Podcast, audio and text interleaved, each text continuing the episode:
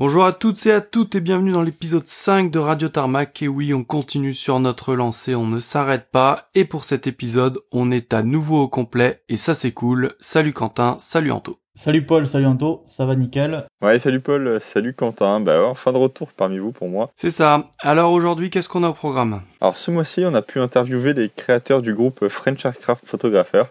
C'est un des plus gros groupes francophones de partage de photos d'avions sur Facebook. Et comme d'habitude, avant ça, on vous parlera des news du mois d'avril, des nouvelles livrées et des visiteurs exceptionnels qui sont venus sur nos terrains. Et surtout, restez bien jusqu'à la fin car on a réussi à vous avoir un code promo sur une des plus grosses bases de données aéronautiques pour enregistrer tout ce que vous avez vu. Donc je vous explique tout ça à la fin dans mes coups de cœur. Vous commencez à le savoir, mais si vous souhaitez voir les photos en lien avec l'épisode d'aujourd'hui ou nous en envoyer, vous pouvez nous rejoindre sur Instagram @radiotarmac ou sur Twitter et Facebook. Ou alors, si vous voulez nous envoyer un mail, rien de plus simple, l'adresse c'est radiotarmac tout attaché @gmail.com. Merci encore de vos retours, nos écoutes augmentent chaque mois et vous êtes de plus en plus nombreux à nous soutenir et ça fait chaud au cœur. On est presque à 200 abonnés sur Insta, donc on est vraiment content que ça vous plaise et ça nous motive à continuer. Mais bon, on arrête de blablater et on y va.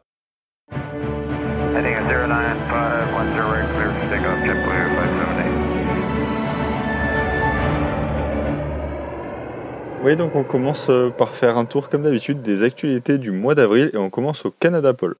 Et oui, on traverse directement l'Atlantique pour aller au Canada, puisque dans le cadre de son programme d'avions stratégiques et de ravitaillement en vol, le programme qui servira au remplacement des 5 CC-150 Polaris canadiens, le gouvernement canadien justement a retenu la candidature du programme A330 MRTT d'Airbus.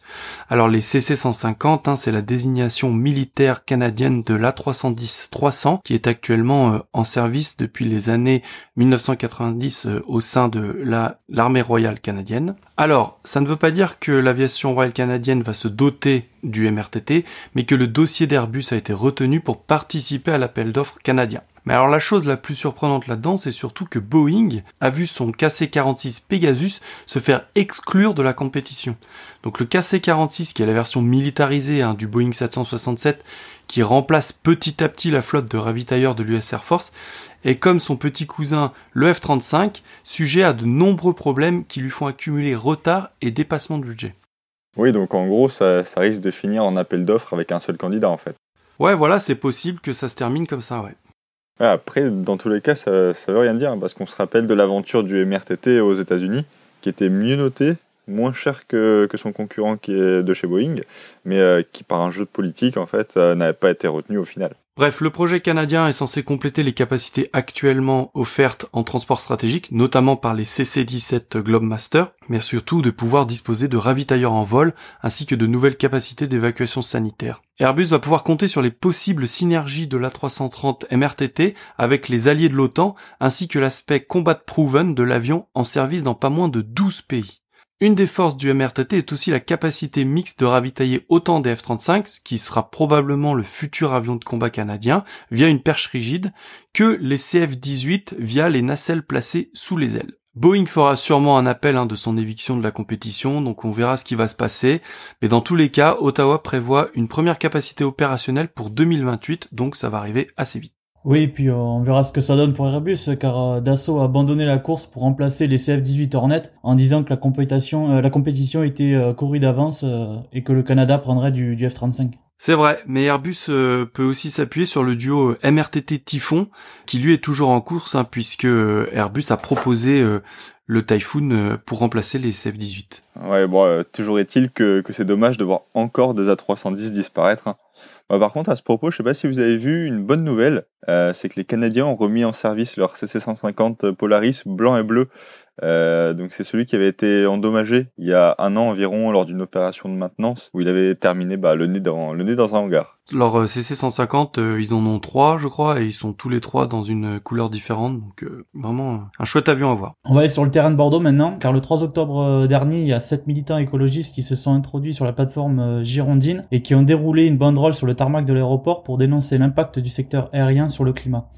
Donc suite à cet événement, les contrôles se sont renforcés, notamment aux alentours de l'aéroport de Mérignac. Plusieurs spotters se sont fait gentiment inviter à ne plus spotter par la GTA, donc la gendarmerie du transport aérien, car il serait interdit de prendre des photos sans autorisation comme à Paris où il existe un arrêté préfectoral concernant cette autorisation. Aujourd'hui, personne n'est au courant de ce fameux arrêté préfectoral. Nous avons contacté l'association de spotters locales, Bordeaux Mérignac Spotter, qui a confirmé que cet arrêté spécifique n'existait pas. Elle nous a aussi confirmé qu'aucune carte, comme à Paris par exemple, n'était nécessaire pour spotter. Oui, c'est ça, hein, mais alors on va être un peu plus précis puisque justement avec l'aide de l'asso de Bordeaux, en fait on a un peu cherché et il existe bien un arrêté préfectoral hein, daté du 12 octobre 2012 qui dit ceci, alors je vous le lis, c'est l'article 40, interdiction diverses, il est interdit de procéder à des visites, des reportages de presse ou des prises de vue privées, sauf autorisation de l'exploitant d'aérodrome après accord écrit du chef de la PAF, du chef de la GTA et du chef des douanes.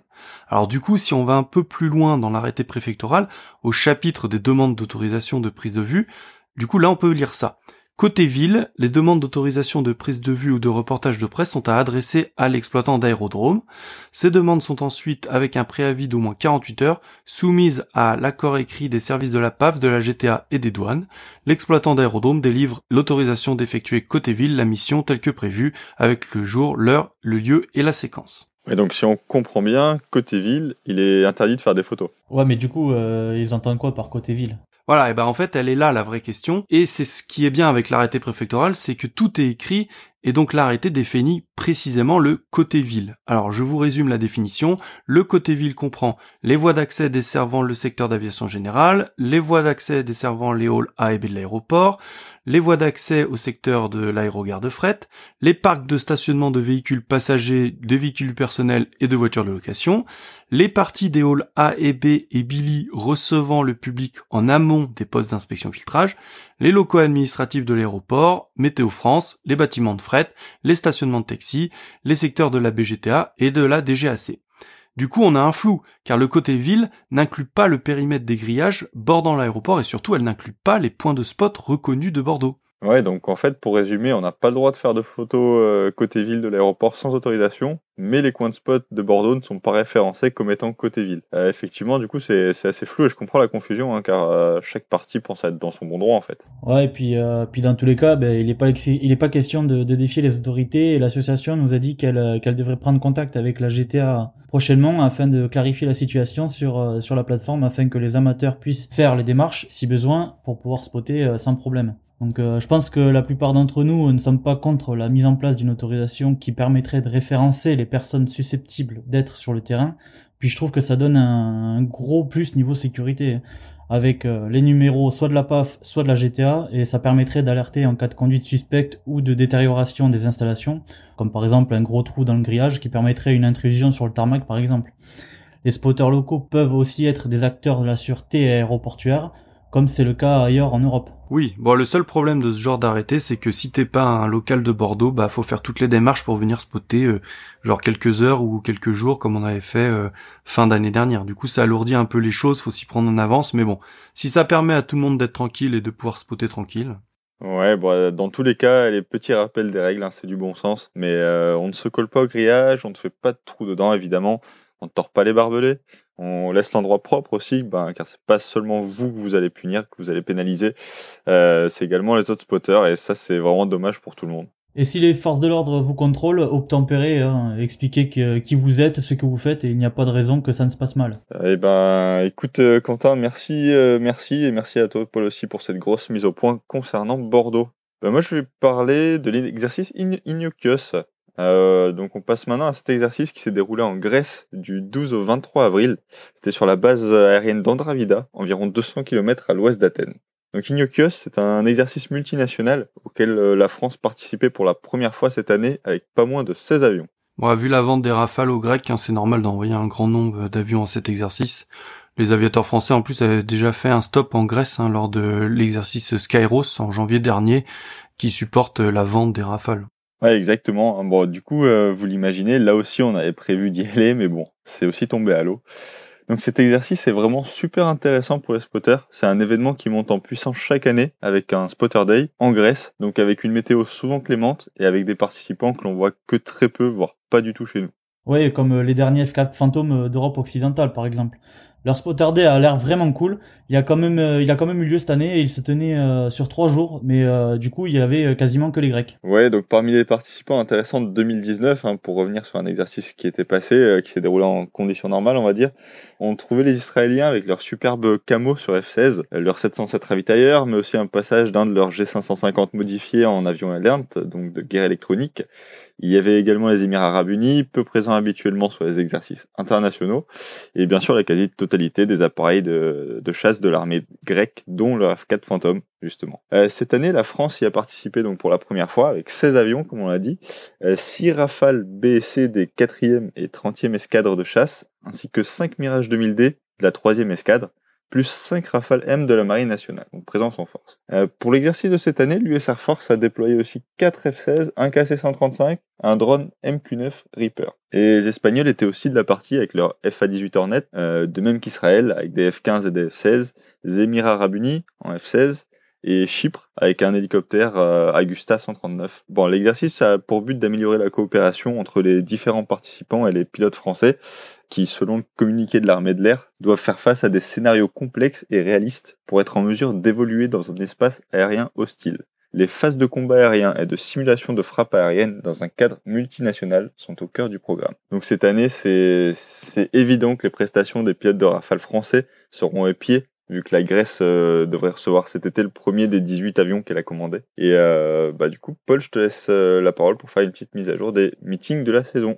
Eh bien, merci. Alors, on commence cette mise à jour du calendrier des meetings indirectement par la mauvaise nouvelle, comme ça, c'est fait. Je cite, le président d'Air Expo 2021, en accord avec le conseil d'administration d'Air Expo, a annoncé sa décision de ne pas poursuivre l'organisation de la 35e édition de la manifestation aérienne Air Expo suite à la pandémie mondiale. Voilà l'extrait du communiqué de l'organisation d'Air Expo 2021 qui annule donc l'édition qui devait se tenir cette année le 7 mai précisément.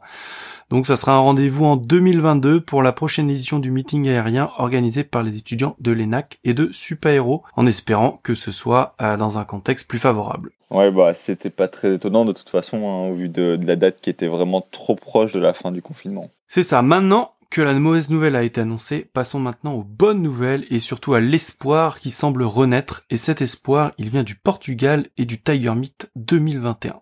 Alors pour ceux parmi nous qui ne connaissent pas le Tiger Meet, c'est déjà pas très normal, mais on va quand même vous faire un petit rappel. Donc le NATO Tiger Meet, souvent appelé NTM, est avant tout un exercice militaire de l'OTAN qui a la particularité de regrouper des unités ayant pour emblème un tigre ou un félin. Cet exercice de 2 semaines se déroule dans un pays différent tous les ans sur une des bases de résidence d'une unité dite Tigre. Parmi les pays participants régulièrement, on trouve l'Allemagne, la Belgique, l'Espagne, la Turquie, la Pologne et puis bien sûr la France, puisqu'en France, 4 unités appartiennent à la NATO Tiger Association.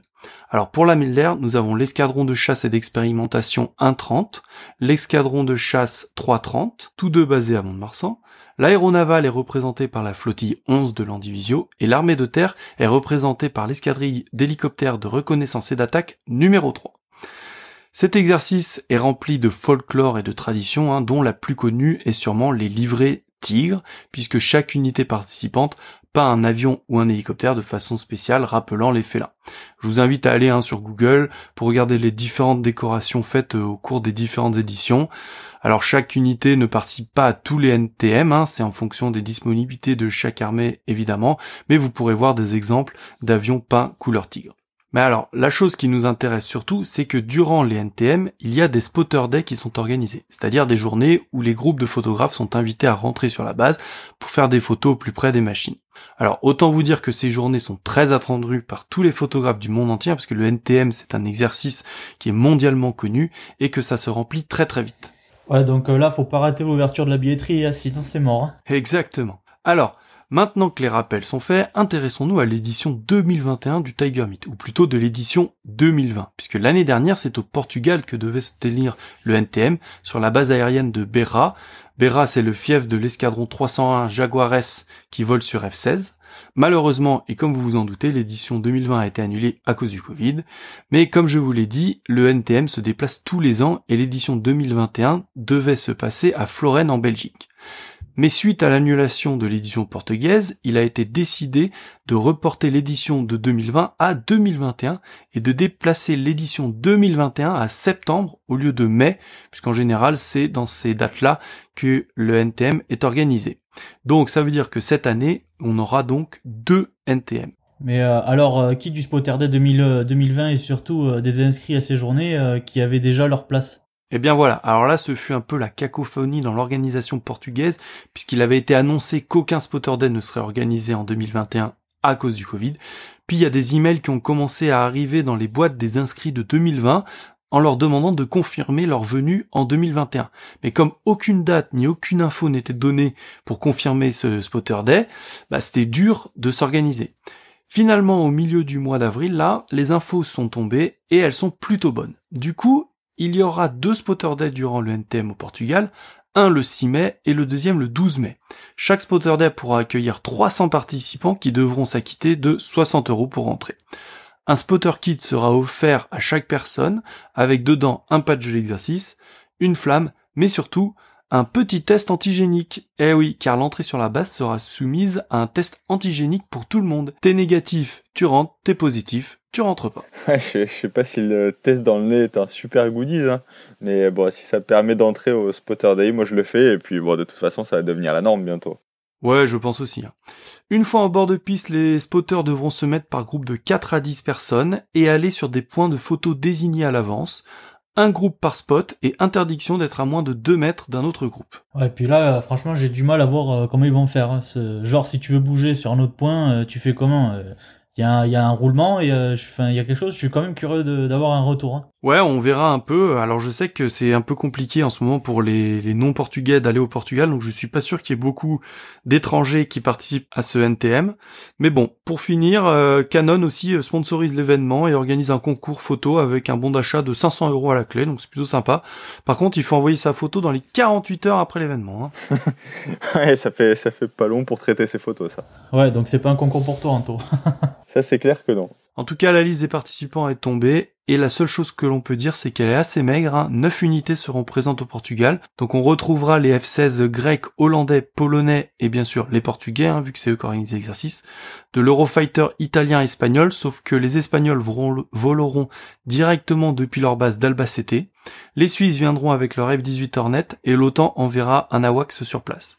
La seule petite surprise sera au niveau des hélicoptères, puisque l'Italie enverra les AB-212 du 21e Gruppo, mais aussi des HH-101 César, qui est la version italienne de l'hélicoptère Merlin. Et d'après mes recherches, c'est la première fois qu'on a des Césars italiens qui participeront à un Tiger Meat. Ouais, effectivement, c'est assez maigre pour un Tiger Meat, car on n'a pas de Belges, on n'a pas de Français, pas d'Allemands, qui sont des unités quand même assez phares des Tiger Meat. Pour comparaison, en 2019, à Mont-de-Marsan, on avait 18 unités participantes quand même. Ouais, après, c'est maigre, Quentin, mais bon, après, il faut aussi noter le gros effort de l'organisation, quand même. Hein. Ils auraient pu faire le choix de tout annuler, puisqu'au fond, les Spotterday ne sont faits que pour notre plaisir. Donc, moi, je dis bien évidemment un grand merci, et ça donne de l'espoir pour la suite. Je pense que tout le monde se rattrapera en septembre pour le jubilé des 60 ans de la Tiger Association, qui aura lieu en Belgique, début septembre du coup, comme tu l'as dit. Ouais, alors on vous fera le mois prochain un peu un débrief des livrets spéciales Tiger Meat. On en a déjà quelques-unes qui sont tombées, et il y en a qui sont vraiment sympas, mais on en reparlera le mois prochain. Allez, je continue en vous citant une phrase. Écoutez, le spotter a perdu les meetings, mais le spotter n'a pas perdu les Spotterday. Voilà, ça c'est une phrase qu'on aime entendre. Et on continue donc avec la super initiative d'Armor Aéropassion vis-à-vis des spotters. Alors on vous en avait déjà parlé le mois dernier, mais pour rappel, hein, Armor Aéropassion, c'est l'association basée à l'aéroport de Morlaix-Ploujean et qui exploite le Morane Paris FAZLT que l'on voit très souvent dans nos meetings. L'association possède plusieurs autres avions, dont un Cap 10 et un TB30 Epsilon en cours de restauration. Revenons donc à ce Spotterday dont on avait un peu parlé le mois dernier. Donc le 18 et 19 juin, l'association permettra aux spotters de rentrer sur leur aéroport, en bord de piste et sur le tarmac, voire même de voler avec eux. Une préinscription est nécessaire et on a plusieurs packages qui existent. Alors, il y en a un peu pour toutes les bourses, de l'entrée simple à 35 €, comprenant l'accès le vendredi et le samedi, le repas du vendredi soir, le parking et les goodies. Mais après, on peut voler si on veut en Morane Paris pour 490 € et 30 minutes de vol. On a aussi une option ultra intéressante qui permet de voler en Cap 10 pour photographier justement le Morane Paris en vol. Et le prix est de 110 € avec l'entrée les 2 jours, les repas, les goodies inclus. Le prix est vraiment canon.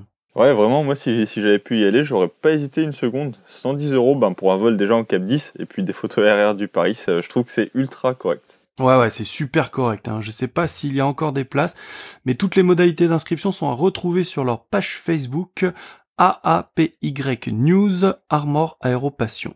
Je vous invite à y aller. Allez, on continue avec le programme du meeting de Paris-Villaroche qui aura lieu les 11 et 12 septembre prochains avec l'arrivée de la Marine nationale dans le programme, puisqu'on aura un duo de Rafale M qui fera une présentation, mais aussi un Atlantique 2, et ça c'est beaucoup plus rare. Oui, c'est vrai que les démonstrations d'Atlantique 2 en meeting sont assez rares. On a plutôt l'habitude de le voir en statique, et franchement c'est une belle addition pour le meeting Air Legend. On part jeter un coup d'œil à Servolix maintenant, qui continue lui aussi d'étoffer son programme avec la démonstration d'un duo de tigres, mais aussi pas un, pas deux, mais bien 3 d'assauts flamands qui seront représentés durant l'événement. Je vous rappelle que le meeting se tiendra du 1er au 3 octobre 2021. Passons maintenant à la patrouille de Rafale B située à Saint-Dizier, les requins Mike. Les vols d'entraînement ont débuté pour la patrouille et on nous annonce que les requins Mike devraient participer à en moyenne 4 manifestations aéronautiques par an. Pour l'instant, le programme 2021 n'est pas connu, mais on reste à l'affût et on vous tiendra informé dès qu'on en saura un peu plus. On continue avec les duos puisque le mois dernier on vous avait annoncé la création du Gusto Tactical Display composé de 2 Mirage 2000C de l'escadron 25 Île-de-France basé à Orange. Eh bien eux aussi vont commencer les entraînements pour une démonstration de 12 minutes et eux aussi ont annoncé qu'ils participeraient à 3 événements. Sauf qu'à la différence des Rafalou, on connaît déjà les dates où le Tactical Display se produira, bien sûr sous réserve du Covid. Donc vous pourrez les retrouver les 11 et 12 septembre au meeting de Melun-Villaroche, le 3 octobre au meeting de Gap et surtout le 14 octobre lors de l'anniversaire des 80 ans de l'escadron Île-de-France. Et ouais, c'est donc ça qu'on n'arrêtait pas de nous teaser depuis un petit moment maintenant, depuis des semaines. Exactement, et comme d'habitude avec les Gustos, ça annonce du lourd, car là encore, on a du détail à vous donner, parce que c'est pas un escadron avare. La date, je vous l'ai dit, ça sera le 14 octobre 2021. On a déjà une idée du plateau statique et dynamique, puisque au sol, on nous annonce du 2000C, du 2000D, du Rafale, de l'Alpha Jet et du Fennec. Ça, c'est pour les classiques de l'armée de l'air. Ouais, il y a aussi un Mirage 2000X, ça je me demande bien ce que c'est. Et dans les airs, alors là, on nous annonce déjà du lourd avec en vrac. Le Rafale Solo Display, l'équipe de voltige de l'armée de l'air, la patrouille de France, le F-16 Solo Display danois, le F-86 Sabre, le Bronco, un Spitfire, un Grumman AG4, mais surtout le Gusto Tactical Display. Et ça va être le feu. Ouais, encore, c'est pas fini, car certaines démonstrations comme le F-16 belge sont encore en cours de validation. Exactement, mais oui, et puis j'ai pas fini, car un Mirage 2000C sera intégralement pas pour l'occasion, nom de code Gusto 80. Et quand on parle de décoration spéciale, on pense tout de suite à une personne, Régis Roca, le patron des décos spéciales.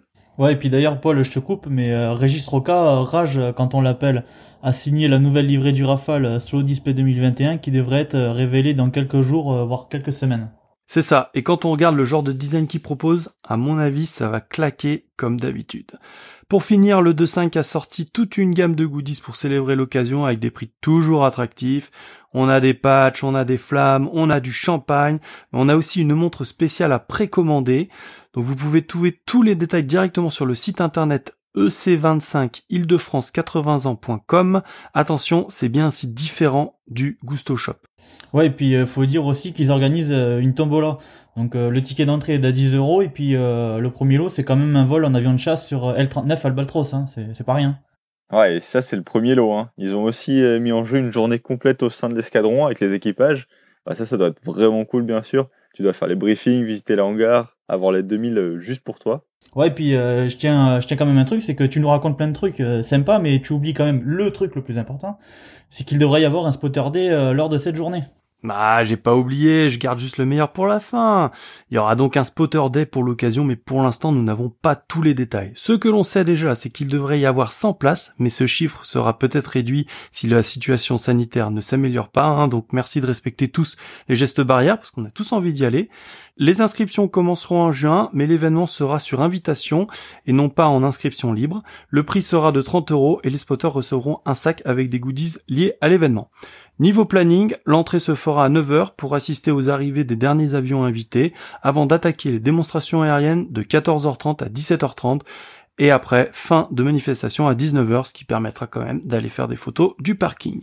Pour finir, un challenge photo sera organisé et chaque photographe pourra, s'il le souhaite bien sûr, faire parvenir une photo de sa journée à l'escadron pour potentiellement gagner un lot. Bon, on espère que ça va se maintenir, hein. Mais bon, soyons prudents car d'ici octobre, les choses peuvent changer avec le Covid. Ouais, enfin en tout cas, la promotion est folle et les gustos savent nous donner envie et faire le buzz autour de leur manif quand même. Hein. Mais oui, c'est ça, ils ont tout compris, ils ont tout compris. Bon, sinon, un rapide coup d'œil à l'étranger, hein, pas beaucoup de news, à part le meeting de Malte, hein, qui continue d'étoffer son programme, puisqu'on a le C-130 belge CH-01, dont on vous avait parlé lors de l'épisode précédent, hein, qui viendra garnir le plateau statique. Alors, pour rappel, hein, ce C-130 arbore une décoration spéciale pour célébrer les 50 ans d'engagement des équipages, du personnel d'entretien et de support, ainsi que les années d'engagement de l'Hercule au sein de la force aérienne belge. Et juste là, il y a quelques jours, l'organisation vient de confirmer la venue pour le plateau statique d'un L-59 Super Albatros de la force aérienne tunisienne qui viendra rejoindre l'OH-58 Kiowa qui avait déjà été confirmé le mois dernier. Voilà, hein, c'était notre mise à jour mensuelle des meetings. Hein. Je vais repasser la parole à Anto qui va nous parler un peu des sorties de flotte. Ouais, tout à fait. Moi, je vais vous parler des avions qui ont été retirés et de ceux qui vont être rajoutés dans la flotte dans les prochains mois. Donc je passe directement à une news un peu surprenante, hein, mais c'est LATAM qui a annoncé retirer la totalité de sa flotte d'A350. Alors surprenant pourquoi ? Parce que LATAM retire un type d'avion qui vient juste d'entrer en service, entre guillemets, puisqu'elle a reçu son premier A350 en 2016. C'est relativement récent. Donc la commande était un héritage d'une commande qui avait été passée par TAM et donc qui a depuis été absorbée par LATAM. La compagnie étant dans une passe difficile actuellement, elle est sous chapitre 11 de la loi américaine sur les faillites, hein, qui permet aux entreprises de se réorganiser. Elle souhaite donc retransformer sa flotte en une flotte tout Boeing, composée de 777, 787 et plus surprenant de leurs vieux 767 qui seront eux conservés. Oui, donc la flotte de 767 doit être amortie économiquement, donc elle ne doit pas coûter cher à l'entreprise là. Ouais, ça fait un petit moment qu'ils les ont, hein, c'est 767. Ensuite, on vous en parle quand même, hein, même si on ne les voyait déjà plus trop en Europe, mais la compagnie Japan Airlines a décidé de retirer ses 7 Boeing 777-200 ER, donc ceux qui sont équipés de moteurs Pratt & Whitney. Les avions étaient cloués au sol depuis février suite à l'explosion non contenue d'un de ces moteurs Pratt & Whitney sur un avion de United Airlines dont on a tous vu les images, hein, qui étaient ultra impressionnantes. Oui, c'est clair. Allez, à mon tour de vous parler des débuts d'exploitation, donc cette fois-ci. Donc, on revient un peu en arrière puisqu'on est le 2 avril dernier et sortaient pour la première fois les photos du tout premier Airbus A350 de la nouvelle compagnie espagnole World to Fly. Alors, qui dit nouvelle compagnie par les temps qui courent dit forcément nouvelle compagnie charter. Alors World to Fly débutera ses vols le 19 juin prochain au départ de Madrid avec destination donc Punta Cana, Cancun et La Havane. Alors la compagnie opérera en supplément un Airbus A330 immatriculé EC-LXR, anciennement aux couleurs d'Air Europa, qui sera assigné à l'aéroport de Lisbonne, ainsi que deux Airbus A350-900, dont le premier est un ancien d'Aeroflot. Enfin ancien, l'avion était prévu pour Aeroflot à l'origine, mais il sera finalement livré pour World to Fly. Donc l'avion est tout neuf. Je continue avec le nouvel Airbus A330 Neo de Corsair, le FHR-NB, qui a effectué son premier vol commercial entre la France et la Guadeloupe le 15 avril dernier. Alors la compagnie en a encore 4 autres en commande, hein, donc c'est pas rien. À noter pour les spotters lyonnais et marseillais que Corsair doit ouvrir une liaison Lyon-Marseille-La Réunion à partir du 21 juin prochain et à raison de 2 vols par semaine. Nouvelle compagnie long courrier, c'est plutôt pas mal en ce moment, on va pas se le cacher, mais par contre il faut être assez matinal pour pouvoir photographier les avions de Corsair puisque le vol aller s'effectuera de nuit et ne sera pas faisable, avec un départ de Lyon à 20 h. Et les horaires retour sont un peu meilleurs, arrivée prévue à Marseille à 5 h 20, un départ vers Lyon à 6 h 30 et une arrivée à 7h30 à Lyon. Par contre, pour nos amis de La Réunion qui nous écoutent, l'avion se posera à 11h heure locale, donc chez vous, à vos appareils photo. Ouais, bah l'été, ça peut le faire, hein, parce que le départ de Marseille, avec la belle lumière, bien le matin, s'il y a un petit peu de retard, ça peut faire vraiment de belles photos, à mon avis.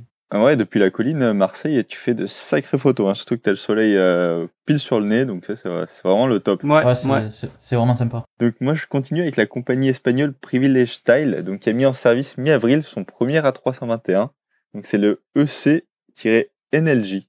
Donc c'est un A321 relativement jeune, hein, qui a été livré à Qatar Airways en 2008, puis passé chez Sri Lankan de 2014 jusqu'à 2020. Il débute donc une nouvelle carrière en Espagne, hein, pour probablement remplacer le plus vieux des 757 de la compagnie. C'est un peu malheureux de voir tous ces 757 partir, mais bon, c'est dans l'air du temps, on va dire. Ensuite, un Belavia aussi qui a reçu ce mois-ci son premier 737 MAX 8, donc le Eco Whisky 528 PA, Papa Alpha, donc qui est arrivé à Minsk via l'Islande. Donc c'est le premier des 5 737 MAX que la compagnie a commandé. Ouais, du coup, on va avoir des choses à dire sur Belavia, hein, dans les mois qui viennent, hein, au niveau de la fin d'exploitation, c'est ça? Et ouais, hein, malheureusement, ces 5 737 MAX vont peu à peu remplacer donc les 5 737 classiques qui restent dans la flotte, donc des tirés 300 et tirés 500, et bah c'est bien dommage, hein, ça fait des classiques qui disparaissent encore une fois. Pour finir, nouvelle déco et premier avion pour une nouvelle compagnie, hein, Fly Bosnia, donc c'est une nouvelle compagnie bosnienne. Oui, j'ai vérifié, hein, on dit bien bosnienne, et donc qui vient de recevoir le premier avion. Ça nous fera une nouvelle déco à spotter.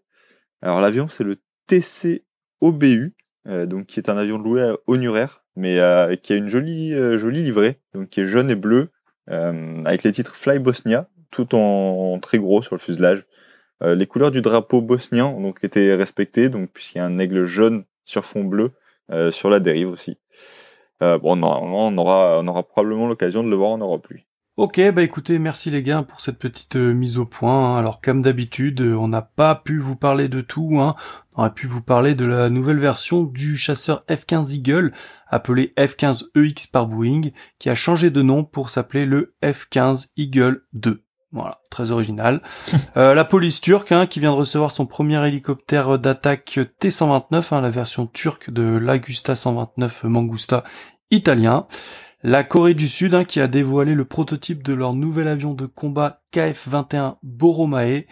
Et puis surtout, bah, Top Gun 2, à nouveau repoussé au 19 novembre 2021. Allez, on passe tout de suite aux nouvelles livrées de ce mois d'avril.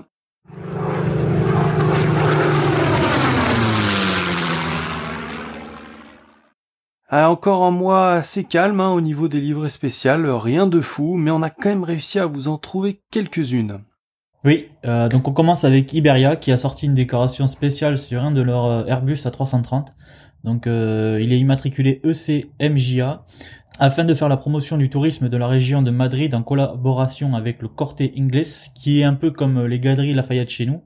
Comme déco, on a des fleurs un peu partout sur le fuselage, et puis entre l'aile et la dérive, on a la photo d'une femme. Donc la déco est plutôt sympathique et ça amène un peu de gaieté sur le fuselage qui est un peu trop blanc chez Iberia. Donc je continue avec une nouvelle déco encore pour une compagnie dont vous avez parlé dans les épisodes précédents et qui vient de recevoir son premier avion. Donc c'est la compagnie norvégienne Flyer. C'est un ancien 737 de Pegasus, donc anciennement immatriculé TC-CPJ, qui devrait devenir le LNFGB et qui a été repeint avec cette belle livrée. Alors réacteur bleu pastel, le nom Flyer est marqué en gros sur le fuselage et ça fait assez moderne, tout comme le logo sur la dérive. Pour moi ça marche, je pense que sous une belle lumière rasante, ça fera franchement de superbes photos. Ouais, c'est une belle déco, hein, qu'ils ont fait, et puis dans tous les cas ça fait quelque chose de nouveau à spotter. Et donc de mon côté, moi j'ai vu que la compagnie roumaine Blue Air avait modernisé sa livrée. On peut pas parler d'une nouvelle déco à proprement parler. Donc cette livrée modernisée a été appliquée sur son dernier avion reçu, un 737-8 Max, donc qui est immatriculé YR MXA. Donc la déco a été bien remaniée, hein, avec un logo bien rajeuni sur la dérive. Pour les couleurs, on reste dans le blanc et bleu. Une teinte de bleu a été abandonnée par contre, hein, ainsi que les lignes le long du fuselage. Plutôt pas mal pour moi, hein, même si encore une fois, le fuselage est un peu trop blanc à mon goût, mais bon, C'est aussi dans l'air du temps. Il y a donc eu quelques nouvelles livrées, hein, ce mois-ci, mine de rien. Je pense que dorénavant, on vous parlera des nouvelles livrées et des nouvelles compagnies uniquement lorsqu'elles ont reçu leur premier avion, par contre, hein, parce qu'on s'est un peu arraché les cheveux pour savoir dans quelle rubrique mettre le 350 World to Fly, vu qu'on avait déjà parlé de la compagnie lors du précédent podcast. Et même chose pour le FLIR. Hein. Allez, tout de suite, on passe aux visiteurs exotiques de ce mois-ci, du coup. Allez, on commence les visiteurs exotiques à Genève avec le 2 avril, la venue d'un CASA 295 de l'arme de l'air polonaise. Le CASA immatriculé 020 est arrivé de Cracovie avant de repartir quelques heures après sur Lublin. Un deuxième CASA est revenu le 26 avril en faisant le même trajet, mais cette fois c'était l'avion immatriculé 016. Mais alors surtout, la grosse visite de ce mois d'avril sur Genève, c'est la venue de l'Airbus A340 de la compagnie vénézuélienne Conviasa. Alors Conviasa possède deux A340, hein, un A340-200 et un -300, et c'est ce dernier qui est venu sur Genève le 7 avril. L'avion immatriculé YV3507 a fait le vol Caracas-Genève pour le compte du gouvernement vénézuélien en visite à Genève. Ouais, et puis bon, vous avez quand même une belle visite, mais bon, c'est quand même dommage que ce soit le 300 qui soit venu et non pas le -200 de Conviasa. C'est quand même la dernière compagnie au monde à opérer un Airbus A340-200 sur des lignes commerciales. Ouais, mais bon, venir de si loin, c'est déjà pas mal. Le 9 avril, hein, le retour au Venezuela fut un peu plus compliqué, hein, car le vol n'a pas pu se faire en direct. La compagnie, hein, qui est sous le coup de nombreuses sanctions internationales, n'a pas pu refaire le plein de kérosène à Genève et a dû voler sur Belgrade avant de repartir sur Caracas. Conviasa qui connaît bien Belgrade puisqu'elle s'y arrête fréquemment maintenant depuis la crise du Covid, hein, quand elle ramène les vaccins russes Sputnik entre Moscou et le Venezuela. On vous a mis une photo sur Insta de la part de Jordan qui était là lors de l'arrivée à Genève. On va passer la frontière maintenant pour aller à Lyon avec le 15 avril, le passage de la patrouille acrobatique de la Royal Air Force, les Red Arrows, qui, tels des oiseaux migrateurs, sont venus faire leur halte annuelle à Lyon lors de leur trajet entre leur base de Scampton et Tanagra en Grèce. Les Anglais descendent en Grèce, hein, afin de préparer leur saison de meeting pendant 5 semaines avant de revenir en Angleterre et d'attaquer leur programme de meeting estival. Ouais, je comprends, hein, qu'ils descendent en Grèce pour leur entraînement parce que s'ils restaient en Angleterre, ils travailleraient avec la présentation mauvaise météo, avec la météo qu'ils ont là-haut. C'est clair. Ouais, et puis les Red Arrows qui n'ont toujours pas publié leur programme pour leur saison 2021 quand même. Ouais, c'est ça, on attend toujours leur programme, voir s'ils vont aller un peu à l'étranger. Pour ceux qui les ont ratés, bah ils vont probablement refaire un stop à Lyon, hein, quand ils vont rentrer en Angleterre, donc à mon avis vers mi-fin mai. Vous trouverez une photo des Red Arrows sur notre Instagram que nous avons reçue de la part de Vincent.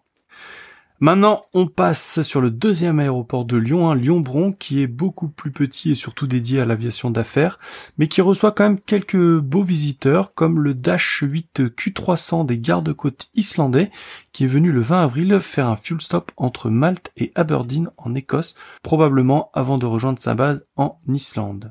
Je vais finir maintenant à Valence, qui a eu pour la nuit du 16 au 17 avril le Bell 412 SP DHAFW, hein, de la société allemande de Global Helicopter Service, qui était en stop entre l'Allemagne et l'Espagne, hein. C'est toujours agréable de voir un Bell 412, hein, c'est vraiment une belle machine. Et vous trouverez là aussi sur Instagram la photo de Théo qui nous a gentiment envoyé la machine. Moi, je vais commencer par Bordeaux, donc qui a vu pas mal de beau trafic ce mois-ci, et ça commence avec le 4 avril avec deux Canadair ainsi que le Dash 8 1075, donc qui sont venus prêter main forte aux pompiers girondins afin de maîtriser un des tout premiers feux de forêt de la saison, donc sur la commune de Avessan.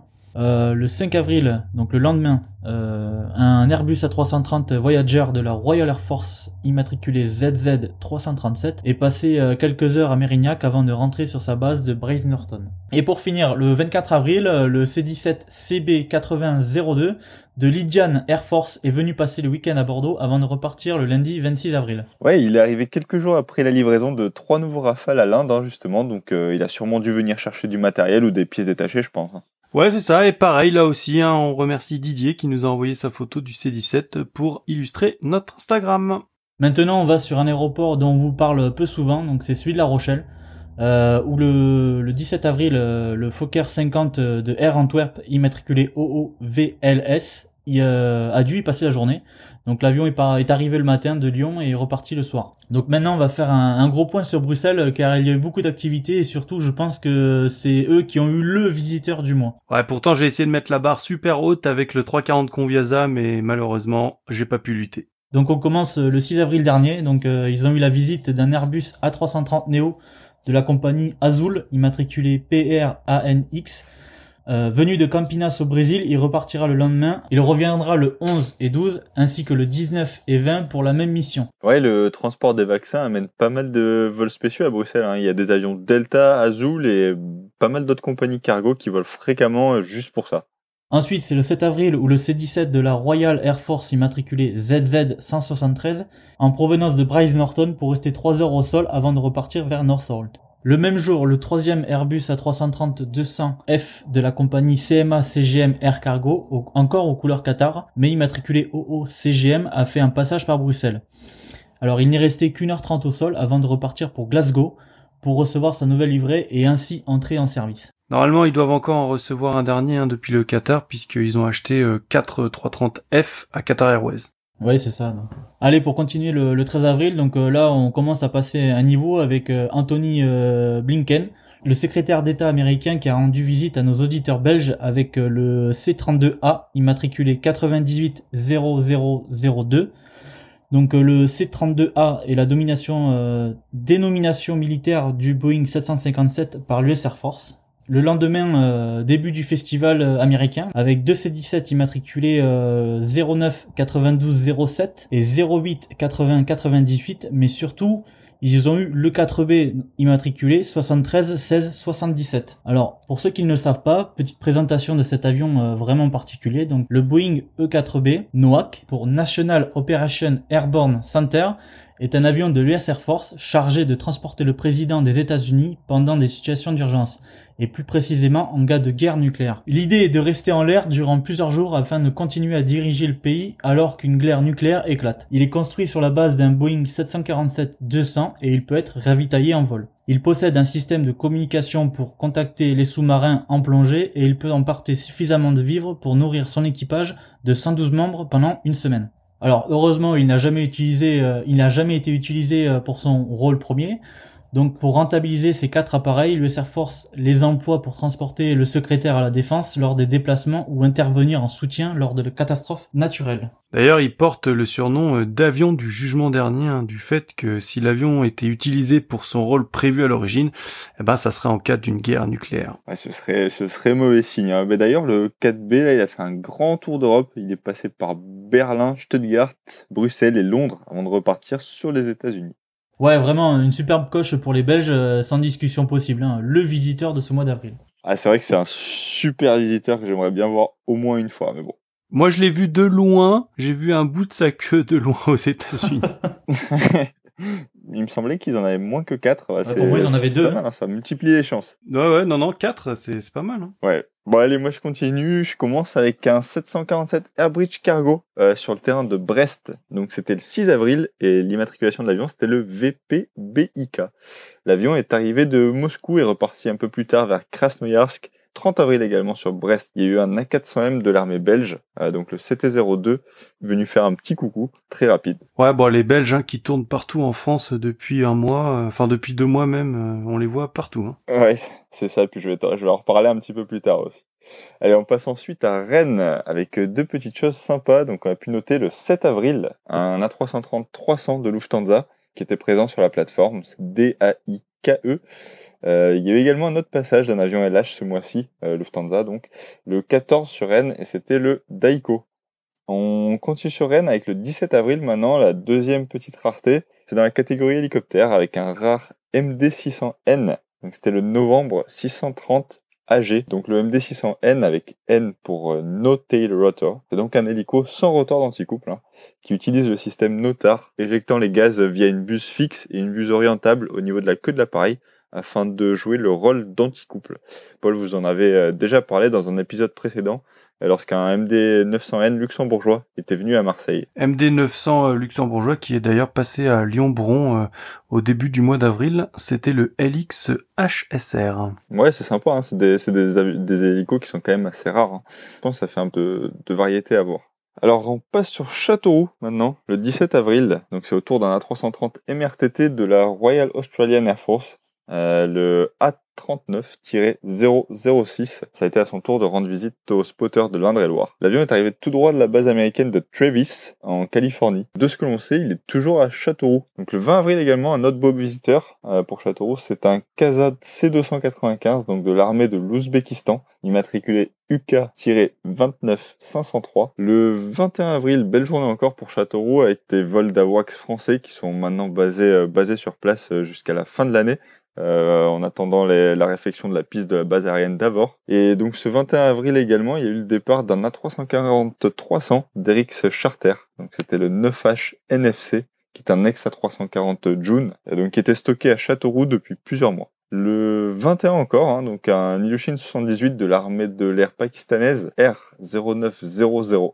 Encore un Ilyushin 78. Ça fait un peu bizarre d'être blasé pour un tel avion, mais bon. Donc, qui est reparti le lendemain sur la Turquie, donc en même temps que le Kaza C295 ouzbek. Oui, alors les Pakistanais sont des habitués de Châteauroux, mais par contre, pour les Ouzbeks, c'est différent, c'est vraiment ultra rare. À noter aussi que l'A340-9H NFC est reparti de Châteauroux avec des titres RX World Cargo, et non pas avec la même livrée que le 9H Big. Ce sera donc un avion dédié au cargo. Ouais, c'est sûrement une nouvelle branche de RX qui profite un peu du Covid et du manque de liaison commerciale pour se lancer dans le cargo, donc on va voir ce que ça donne. En tout cas, ça fait un A340 en plus à voir. Bon, et puis pour tout vous dire, sur Châteauroux, il y a eu aussi beaucoup d'autres visiteurs sympas. Bon, ils sont quasiment réguliers maintenant, donc on a fait l'impasse, comme les C-17 des Émirats Arabes Unis par exemple. Allez, je continue avec Nice, du coup, et la Royal Air Force qui a encore fait quelques visites d'entraînement sur Nice, donc avec un C-17 le 6 avril, le Zulu Zulu 175, qui est resté 20 minutes au sol.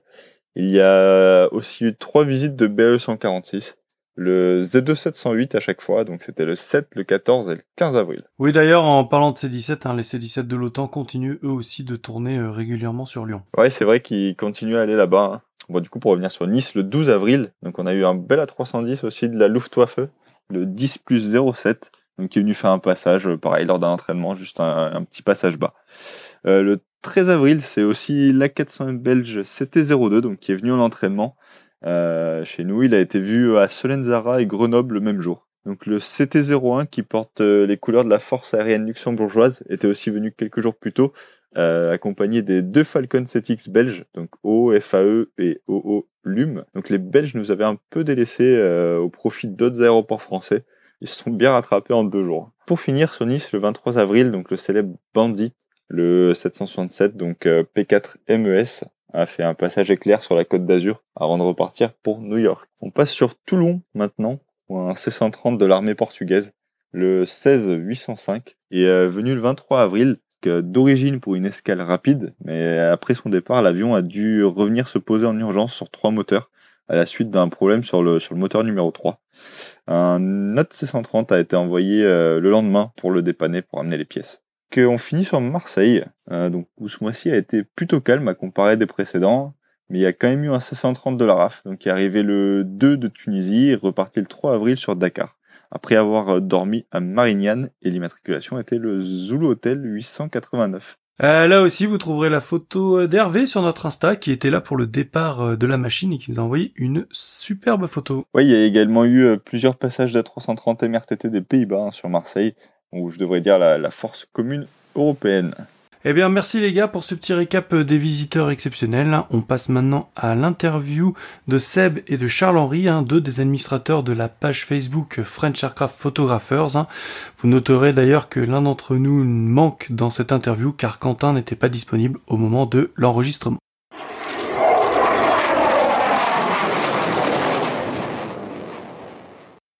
Allez, tout de suite, on continue avec notre interview, et ce mois-ci, nous avons 2 personnes avec nous, puisque nous avons Sébastien et Charles, qui sont les administrateurs du grand groupe de spotters sur Facebook, qui est French Aircraft Photographer. Salut Paul, salut Anthony.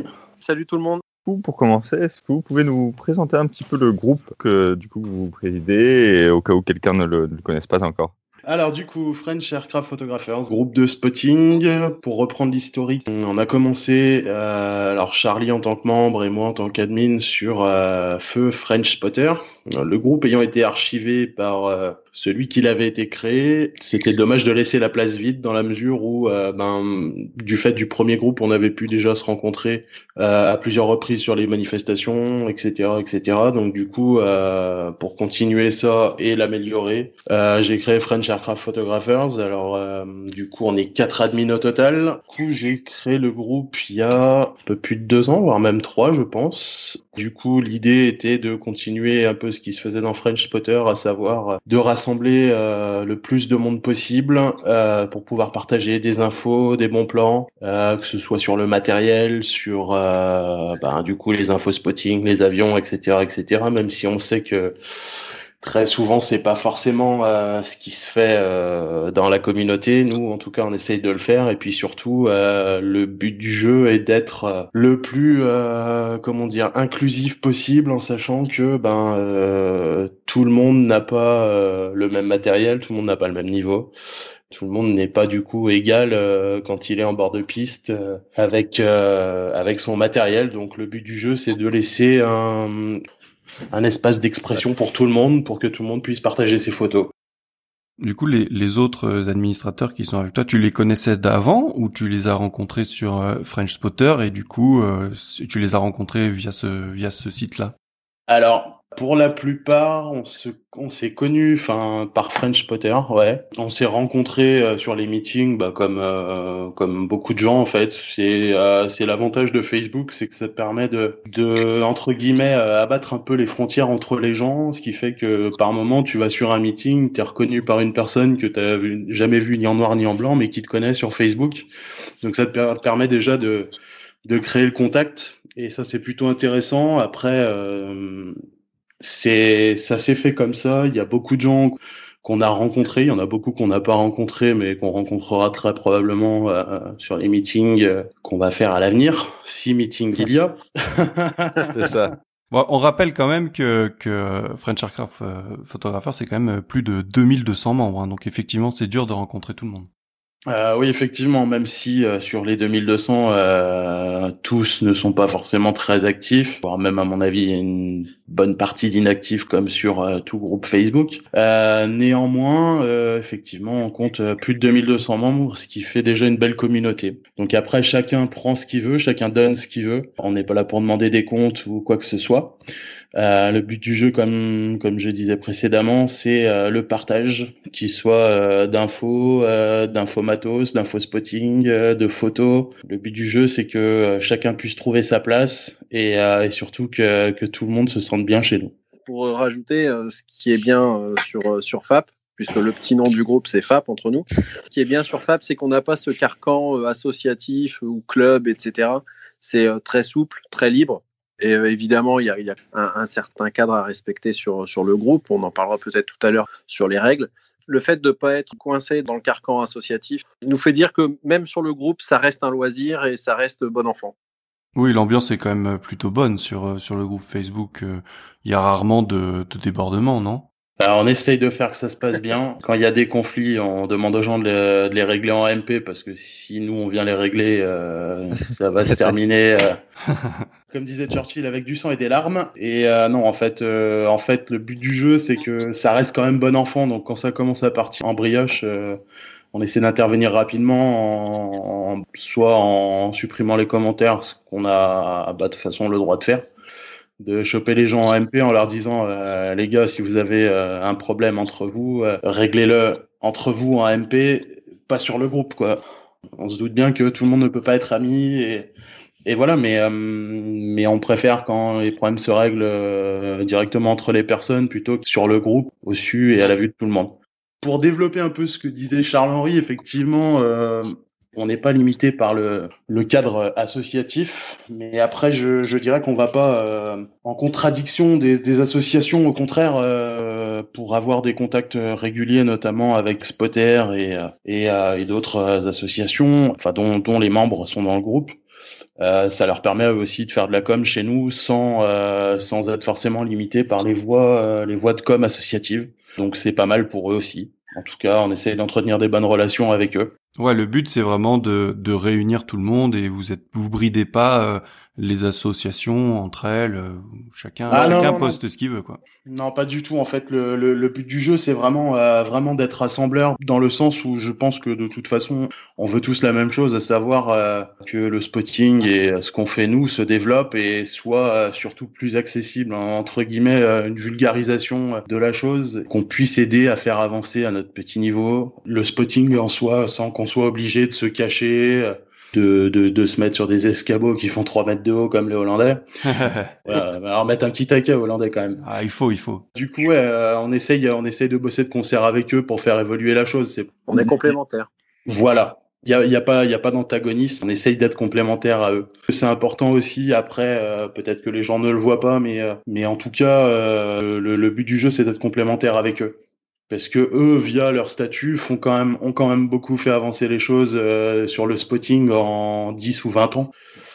Mais voilà, la démocratisation, notamment les spotter days sur les bases aériennes, voilà, c'est pas non plus très très vieux, et c'est quand même une bonne chose que ça se fasse. Donc si on peut aider à faire participer les gens et faire évoluer les choses dans le bon sens, eh ben on le fait volontiers, surtout pas en opposition. Ouais, moi je réfléchissais à ce que vous disiez sur la com justement de ce genre d'association. Vous faites comment? Vous les laissez intervenir librement? C'est plus par le poste de photo avec qui renvoie vers des liens, comme j'ai vu des fois pour Skyward Review ou les choses comme ça?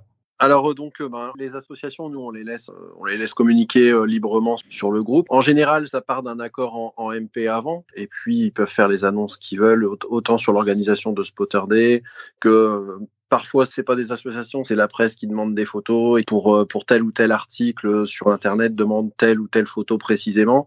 On est plutôt à l'écoute, et puis on est preneur aussi de ce genre de sollicitations. Ça montre aussi que le groupe est reconnu. Donc non, il y a pas de filtre par rapport à ça. Ce que j'allais dire, ok. Du coup, vous avez quand même des sollicitations pour avoir des photos qui viennent du groupe. Donc il y a quand même des gens de la presse qui se traînent sur le groupe et qui voient ça. C'est pas légion, on n'en a pas tous les jours, mais c'est déjà arrivé, ouais. C'est bien, c'est une belle reconnaissance. Ouais, c'est clair. C'est sympa pour le groupe, après c'est surtout sympa pour ceux qui arrivent à passer leurs photos dans la presse, parce que ça leur permet peut-être d'avoir une exposition qu'ils n'auraient pas eu autrement, donc ouais, c'est plutôt cool. Ça fait partie des points sympathiques du groupe. Vraiment, je pensais pas du tout, tu vois, que c'était possible, je pensais que c'était vraiment un groupe entre amateurs, et du coup, bah, ça permet de montrer que bah, non, c'est pas que ça, justement. En gros, si on fait l'état des membres du groupe, t'as 2300 membres. Sur les 2300, tu vas trouver de tout, des gens de tous les horizons. Il y a des gens qui sont là pour regarder. T'as beaucoup de spotters, évidemment. Ouais. Tu trouves des équipages de l'armée aussi. Okay. Tu trouves des propriétaires d'avions. Enfin, voilà, t'as des gens qui arrivent à graviter dans le monde des meetings de près ou de loin, en fait. Y en a qui sont uniquement là pour regarder, il y en a qui sont là pour participer, il y en a qui sont là parce que c'est des gars qui présentent leurs avions en vol, donc ils sont contents de voir leurs photos. Voilà, c'est très divers et très varié. Et voilà, nous, on aime bien cette diversité parce que justement, comme on dit, on essaie d'être assez représentatif de la communauté des spotters, et surtout pouvoir leur donner une représentation, et le fait d'avoir tous ces gens-là dans le groupe, eh ben, ça permet justement de montrer que les horizons sont variés, et c'est une très bonne chose, je pense. On a quand même une grosse majorité de photos de chasse, plus que d'avions commerciaux. Vous sauriez l'expliquer ? Peut-être pour le côté spectaculaire, je pense que c'est vrai que l'activité de photographie, c'est montrer un petit peu le meilleur, les plus beaux effets, etc. Alors du liner, c'est vrai qu'on en a peu. Néanmoins, les photos d'avions de ligne qu'on a sont quand même plutôt relevées. On a souvent du lourd avec de la condense ou de la pluie, etc. Enfin, c'est plus facile sur du chasseur d'avoir des photos qui sont assez punchy et qui envoient que sur du liner. Mais on a quand même quelques photographes spécialisés dans l'avion de ligne qui envoient du très très lourd et qui arrivent à sortir des choses hyper intéressantes. Et alors du coup, c'est vrai que tu pointes une chose, c'est qu'il y a un gros niveau quand même sur le groupe. On a vraiment des personnes qui sortent vraiment des grosses photos. Je pense justement à Bastien Otelli qui fait vraiment du très très lourd. On a Walter Babic aussi qui sort souvent des choses vraiment très très grosses.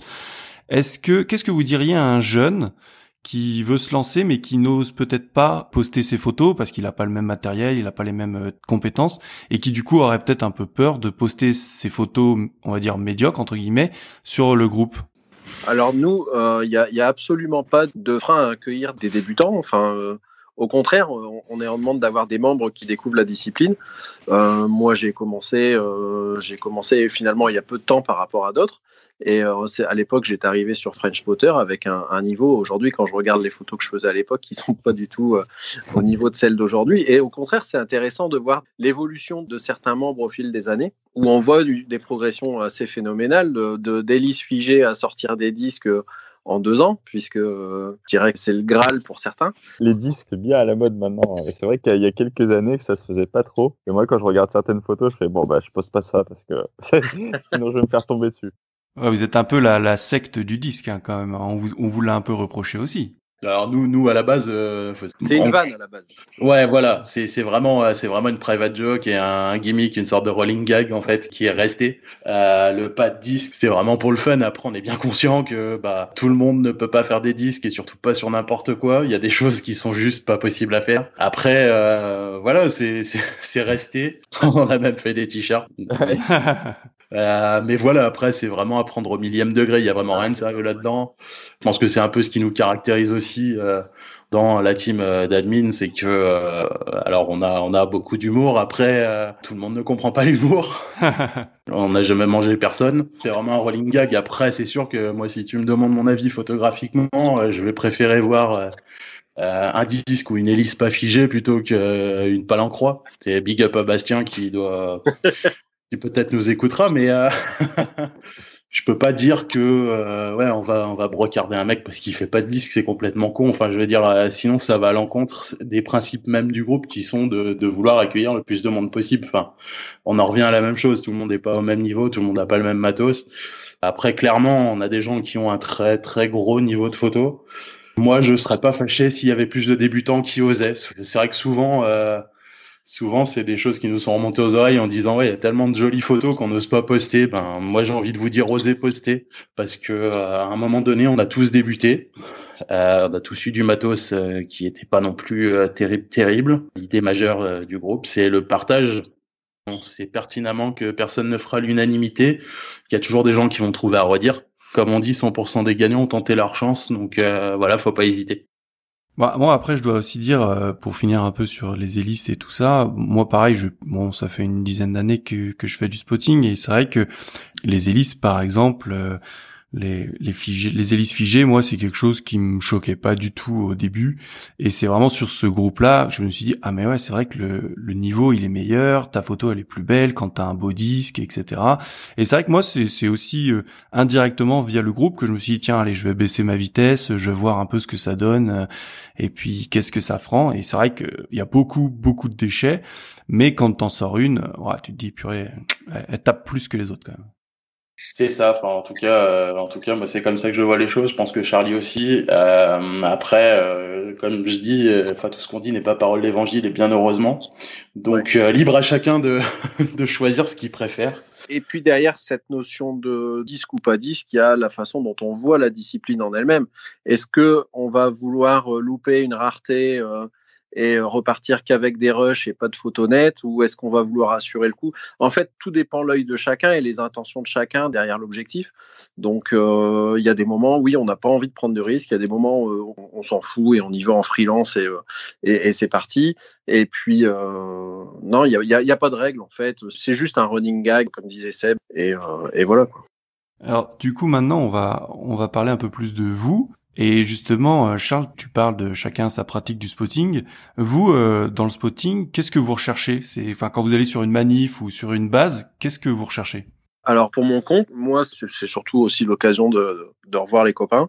C'est de passer un beau moment, voir des avions, essayer de sortir des photos risquées. Moi, je suis plutôt du genre à tout tenter pour sortir quelque chose de sympa et pas la jouer sécurité. J'adore faire des filets, par exemple, etc. Donc, la convivialité, sortir quelques photos et rentrer avec un bon gros coup de soleil sur le nez, c'est la garantie d'un week-end réussi. Et toi, Seb? Dans mon cas, ouais, pareil. C'est surtout la proximité des machines qui m'a un peu aiguillé sur cette voie-là parce qu'après, j'ai pas non plus une grosse expérience de spotting. Enfin, je veux dire, j'ai attaqué ça en 2008 ou 2010. Un peu comme toi, ça fait une dizaine d'années. Parce que moi, à la base, je voulais être pilote. Nos amis de l'éducation nationale sont toujours bien informés. Les conseillers d'orientation m'a dit « Oh, t'es trop mauvais en maths, t'es trop ci, t'es trop là. » Bon, bah ouais, quand on dit ça à 12 ans, bah tu te dis « Ça fait chier. » Et puis si t'es pas très très très motivé, ce qui était pas forcément mon cas à l'époque, eh ben tu lâches un peu l'affaire. Et puis arrivé à 18-20 ans, par hasard on m'a mis un réflexe dans les mains et j'ai trouvé ça génial en fait. Et du coup je me suis dit bah attends, au lieu de faire des photos de mariage, de trucs comme ça, bah fais un truc qui te plaît. Et moi ce qui me plaît depuis que je suis gosse, c'est les avions. Ça s'est terminé en bord de piste. C'était ma conception, ma manière à moi surtout de pouvoir me rapprocher des choses qui me font vibrer depuis que je suis tout gosse. On a fait ça, rencontré des gens, etc., etc. Et voilà. Après, qu'est-ce qui résume une bonne journée spotting? Les copains, des conditions pas toujours faciles, mais juste le fait d'être avec les copains pour voir des avions, ça fait déjà plaisir, quoi. Du coup, vous parlez d'avoir fait des rencontres, des copains, tout ça. Via le groupe, vous avez fait des rencontres, vous avez rencontré des gens. Alors, moi, comme du coup, j'ai un peu plus d'ancienneté vu que j'étais admin de French Spotter, j'ai rencontré quand même pas mal de monde grâce à French Spotter à l'époque, parce qu'après FAP, je l'ai créé en 2018 quand French Spotter a été archivé.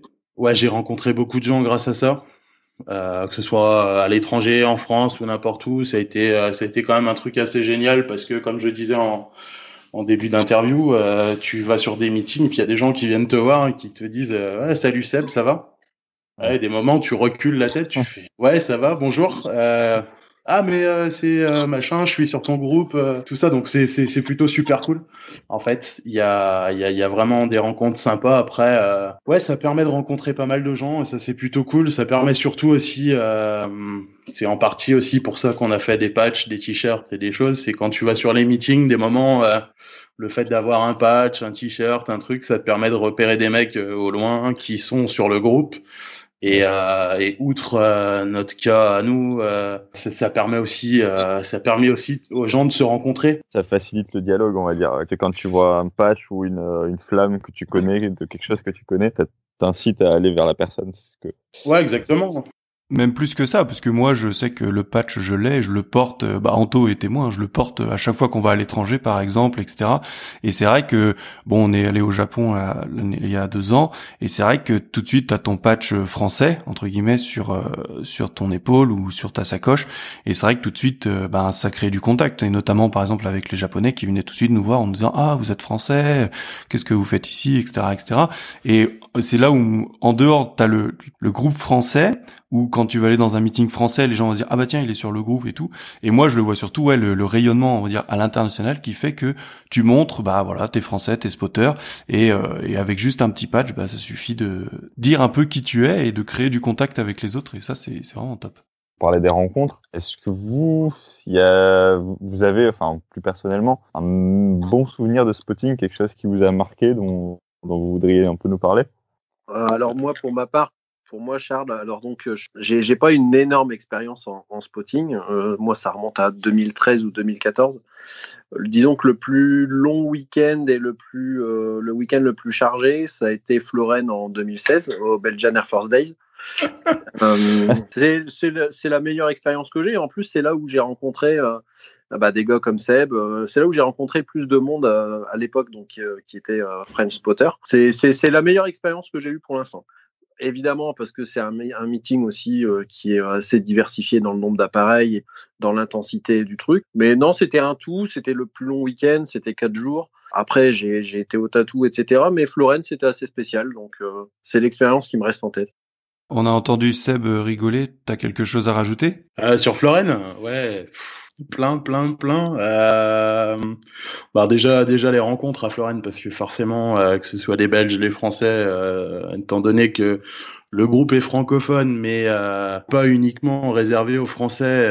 On a quand même des Belges, on a des Anglais, on a un peu de tout chez nous. Ça a permis quand même de rencontrer pas mal de gens. Après, ouais, je crois que ça doit être là qu'on s'est croisés la première fois avec Charlie. Mais ouais, c'est surtout les conditions à Florène qui étaient un peu dantesques, surtout le dimanche après-midi, quand t'es au milieu du champ de maïs, sous l'axe de démo, à attendre que ça se passe avec le temps qui change 18 fois dans la journée, quoi. Tu te prends des saucées monumentales, notamment au moment des Ramex. Ouais, c'est des bons souvenirs. C'est des bons souvenirs. Après des souvenirs spotting, je sais pas si ça sera mon meilleur, parce que j'en ai quand même pas mal de bons. Si tu devais en garder qu'un. Alors photographiquement, ce sera probablement pas le meilleur. Clairement Miramar. Ouais. Parce que je suis né en 86, l'année où Top Gun est sorti. C'est un film que j'ai dû voir des centaines de fois. Et Miramar, c'était mythique quoi pour moi.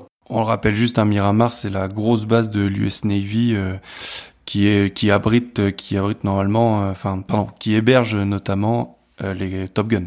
Alors, qui hébergeait Top Gun, on va être précis, parce que sinon on va te le reprocher, Paul. Non, c'était l'ancienne base de la Navy qui était à San Diego, qui a été transférée au Marine Corps désormais, et c'était là qu'était Top Gun à l'époque. Donc, la Californie, le soleil couchant, les palmiers, etc., etc. Et voilà, ouais, je pense que c'était un rêve d'enfant. Le seul regret dans tout ça, c'est de pas avoir vu de Tomcat en vol, mais ça, les Tomcat en vol, c'est arrivé 10 ans trop tard, quoi. On est beaucoup dans ce cas-là. Voilà. Après, ouais, souvenir spotting, je pense que Miramar, ça restera parce que c'était spécifique, c'est organisation à l'américaine, c'est le premier meeting américain proprement parlé que j'ai fait. Après, sur ce voyage-là, il y a aussi Edwards.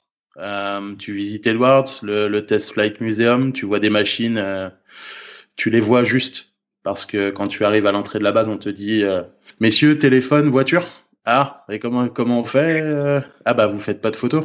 D'accord. Bon, ok. Donc, faut savoir qu'à l'époque, quand on y allait, c'était 2014.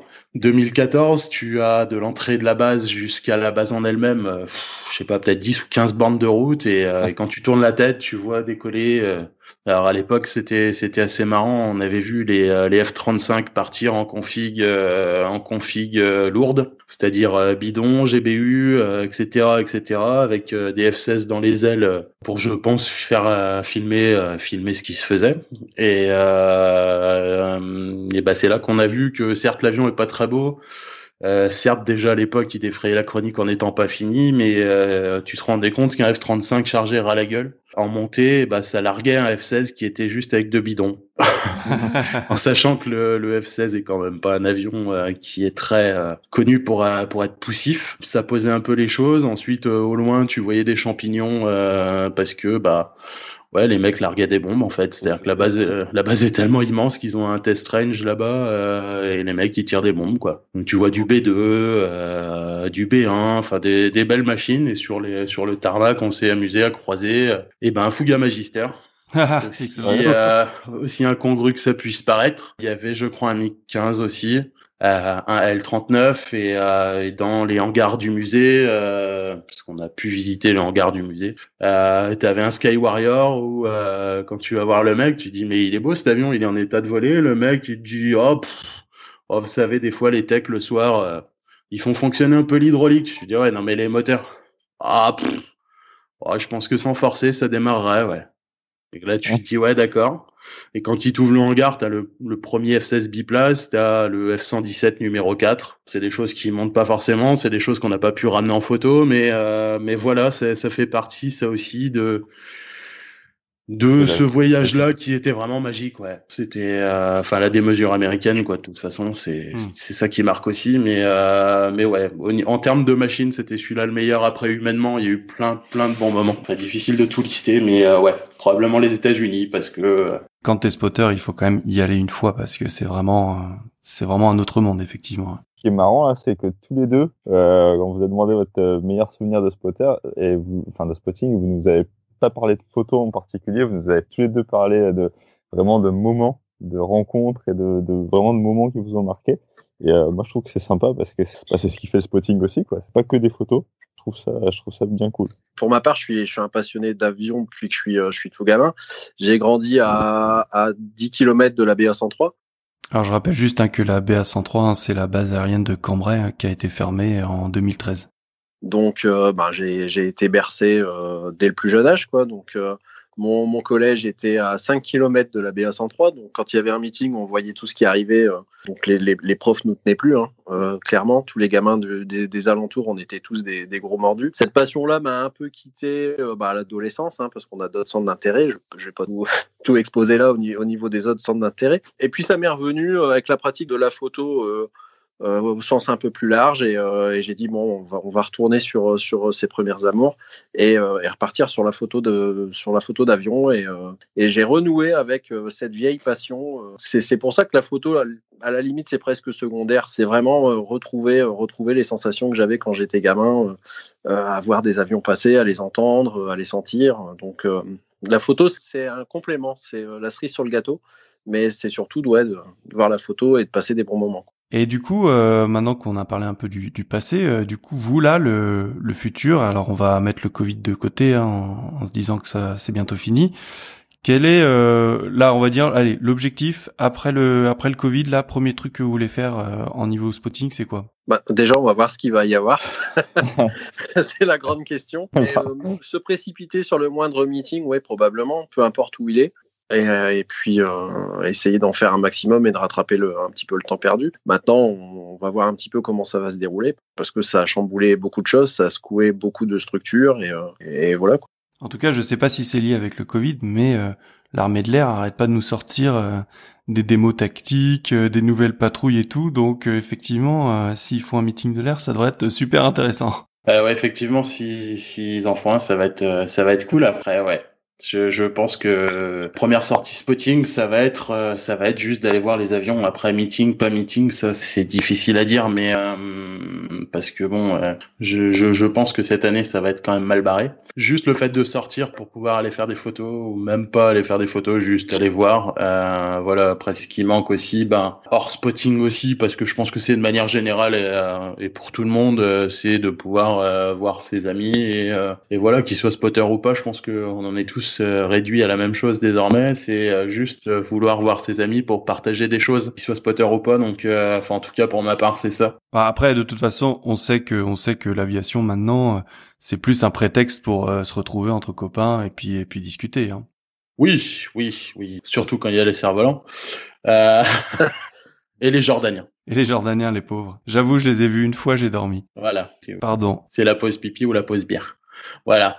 Je pense qu'on aura rarement autant apprécié une frite de la friterie d'un meeting que la première qu'on va faire quand on va ressortir. Ouais, c'est vrai. C'est ça. Non, mais voilà, ouais, ça aide à relativiser quand même les choses, parce que bon, on va pas se cacher quand même un petit peu. C'est vrai que on a été quand même bien choyé sur les spotter day. Point que des fois, c'est vrai qu'on a eu.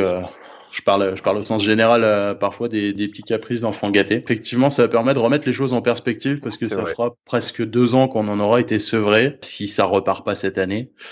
Donc je pense que, ouais, effectivement, les désidérata vont être un peu moins hauts. Donc ouais, c'est juste le fait de pouvoir aller voir une manif aérienne, ça sera déjà cool. Je vais pas faire la fine gueule quand il y aura des manifs, parce que ouais. Il n'y a pas que les avions qui sont en l'air qui sont importants, il y a aussi les gens qu'on va voir et tout ça, la bonne ambiance, ça permet de passer des bonnes journées, quoi. Je voulais juste savoir si vous avez des évolutions, si vous prévoyez des évolutions pour le groupe en lui-même dans le futur, enfin, s'il y a un axe que vous voulez privilégier. Moi, je vois pas trop ce qu'on peut améliorer, hormis que les gens participent plus. Et là encore, je vais répéter ce que j'ai dit précédemment. Hésitez pas à poster vos photos. Il y aura pas de jugement.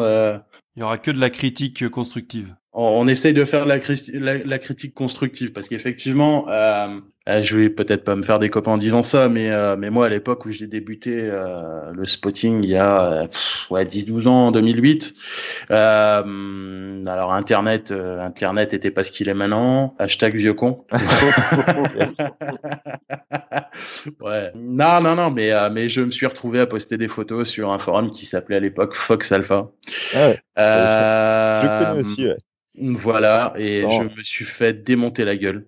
Voilà. Mais vraiment démonter, c'est-à-dire que il n'y avait pas de bienveillance, quoi. Bah non, mais c'était de la critique, pas bête et méchante, mais dure, quoi. Ouais, il y avait pas d'explication, il y avait pas de voilà, c'était c'est pas net, c'est pas ci, c'est pas là. Ouais, OK. Soit, les gars, j'ai commencé il y a un mois. Je peux pas connaître tous les codes, et encore c'est pas un forum que j'ai fréquenté très longtemps, et J'ai eu de la chance quand même de rencontrer des gens à cette époque-là. Quand j'ai fait mon premier meeting, qui m'ont bien aidé au niveau des réglages, au niveau des conseils et tout ça, et ça c'était quand même super cool. Et je pense que ça c'est surtout une part importante dans le spotting, c'est le partage de connaissances. Parce que ben ouais, niveau matériel, tout le monde n'est pas égal, mais après les connaissances théoriques et la manière de faire, elle reste la même, peu importe que tu aies un DX Mark III, un D5, un D6, un D7, ce que tu veux, ou un 450D. Le but du jeu, c'est d'avoir une belle photo, et pour faire la photo la manière reste la même quoi. Donc voilà, après les axes d'évolution potentiellement on va ressortir des patchs. Je pense, il va falloir qu'on le fasse parce que le stock de patch qu'on avait fait à l'époque, il a bien maigri. Je crois même qu'il est épuisé. Potentiellement d'autres t-shirts aussi. Ouais. Au gré des vannes, au gré de l'imagination, ouais, des t-shirts, c'est cyclique, mais on en a toujours une petite réserve. Ouais, voilà, il y a en tête. C'est comme les patchs, hein, on les a déjà déclinés. On avait déjà fait des sondages à l'époque pour les décliner en lovies ou en version désert. Donc on les a jamais sortis en physique, mais on a des petites idées comme ça, graphiques qui traînent de ci de là. Voilà, après on a le concours de couve. Alors le concours de couve, il est maintenant répandu un peu sur tous les groupes, mais voilà, après est-ce qu'on peut y apporter des améliorations? Je pense pas, mais mettre plus de liner. Plus de liner, plus de tagazou. Ouais. hashtag bétaillard. On l'a fait tagazou ce mois. Ouais, vous avez fait ce mois-ci. Ouais. On l'a fait ce mois, ça n'a pas été une grande réussite. Je le déplore un petit peu parce que c'est vrai que mine de rien, je pense que on a tous été gosses et quand il y avait un avion qui passait dans le ciel, que ce soit un Tagazou ou autre chose, on levait quand même les yeux. Après, je comprends bien que c'est pas ce qui est le plus intéressant à faire en photo, mais néanmoins, il y a moyen de s'amuser, je pense un petit peu avec les Tagazou. Je pense peut-être lancer plus de rencontres sur les meetings, vraiment à proprement parler, même si on connaît quand même pas mal de membres. Il y a toujours des gens à rencontrer. S'axer là-dessus, je sais pas trop. J'avoue qu'on n'a pas trop réfléchi là-dessus, mais surtout ce qui est intéressant, ouais, c'est que vraiment on puisse avoir beaucoup de gens qui participent. Ne vous restreignez pas en pensant que vous avez pas le niveau ou quoi. C'est en pratiquant qu'on apprend, et on a tous débuté un jour, donc voilà. Il y a pas de honte à rater des photos. Faut juste savoir que il y aura toujours des gens qui seront là pour vous aider, vous conseiller. Voilà. Juste une dernière chose, on n'est pas un groupe de mecs, donc en bord de piste, on voit souvent des filles qui font de la photo. Donc tout le monde est bienvenu, filles y compris. Ça apporte une richesse aussi au groupe. Donc on a quelques filles déjà dans le groupe, et je pense aussi que ça serait intéressant d'en avoir plus. Eh ben écoute, merci. Alors je vous remercie les gars, c'est une très belle conclusion. Alors je rappelle, donc c'est le groupe Facebook French Aircraft Photographers, donc vous le trouverez facilement parce qu'il y a plus de 2000 membres. Voilà, donc n'hésitez pas à les rejoindre. Et nous on y est déjà, et comme a dit Charles et Sébastien, c'est que de la bienveillance, et puis vous avez compris que c'est de la veille, et que si ça débordera, ils seront là pour remettre les gens dans le cadre. Merci les gars. Merci à vous. Merci à vous. Merci beaucoup, à bientôt. Merci pour l'invitation les gars, et puis au plaisir de vous croiser en bord de piste. Avec plaisir. Bonne continuation, clair. Salut. Ciao. Bye bye.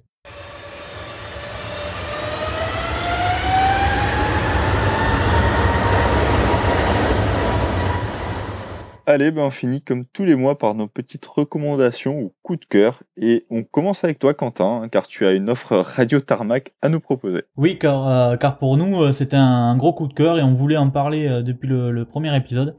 Il s'agit du site internet pleinlogger.com, en un seul mot. Alors pour ceux qui ne connaissent pas, c'est un site anglais qui vous permet de répertorier les avions que vous avez vus, et ainsi de garder l'historique de toutes vos coches aéronautiques. Le site possède la plus grosse base de données du web, ça va du simple DR400 d'Aéroclub aux chasseurs, et en passant bien entendu par les liners et les hélicoptères. Avec ce genre de référencement, fini de se dire « Tiens, est-ce que je l'ai vu cet avion ?»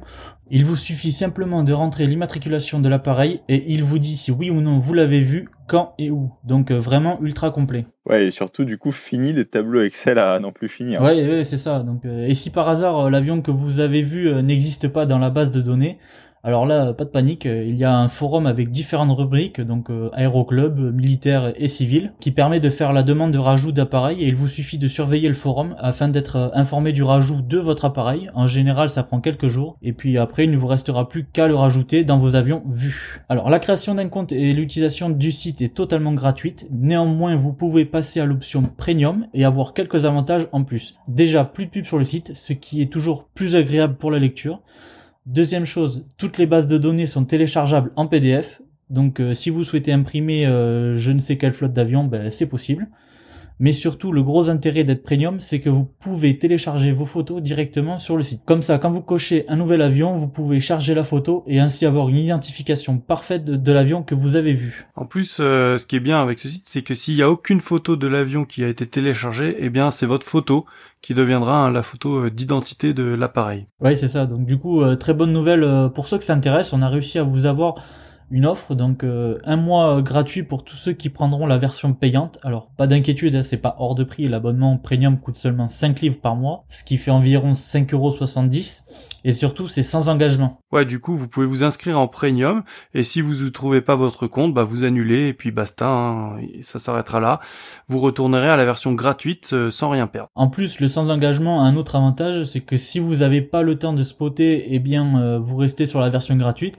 Et quand vous avez pas mal de nouvelles photos à charger, genre après un meeting ou un trip, hop, vous vous réinscrivez pour un mois et vous mettez à jour vos coches. Pour profiter de l'avantage qu'on vous offre, alors il suffit d'aller sur le site Pleinlogger/Radio Tarmac, donc tout attaché. Vous tomberez sur la page normale du site avec, une fois votre inscription premium faite, votre premier mois sera gratuit. On vous met un lien sur Facebook et Insta sur lesquels il faudra s'inscrire avec les instructions, donc rien de plus simple. Mais sans oublier, donc il y a une application disponible sur Android, une version iOS est en préparation. C'est vraiment très utile, moi personnellement ça me permet de le mettre à jour instantanément avec les avions que j'ai photographiés. Ouais, moi je suis un gros fan de Pleinlogger, j'adore vraiment ce site, je mets à jour toutes mes coches, je charge toutes les photos et... Vraiment, c'est trop bien de savoir où et quand on a vu. Donc vraiment, je vous invite à vous inscrire pour suivre un peu ce qu'on a vu, s'il n'y a rien de mieux. Allez, pour ma part, je vais vous parler d'un autre podcast, et oui, hein, qui est probablement un des premiers, voire si ce n'est le premier podcast francophone purement aéro, et ça s'appelle Parlons Aviation.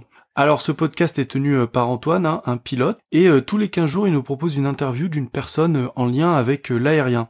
Et c'est là où moi j'aime vraiment son podcast, c'est qu'il parle de tout le monde pour tout le monde. Donc un épisode vous aurez un pilote de cargo, la fois d'après vous aurez un pratiquant d'aéromodélisme, ou un météorologue, un médecin, un contrôleur aérien...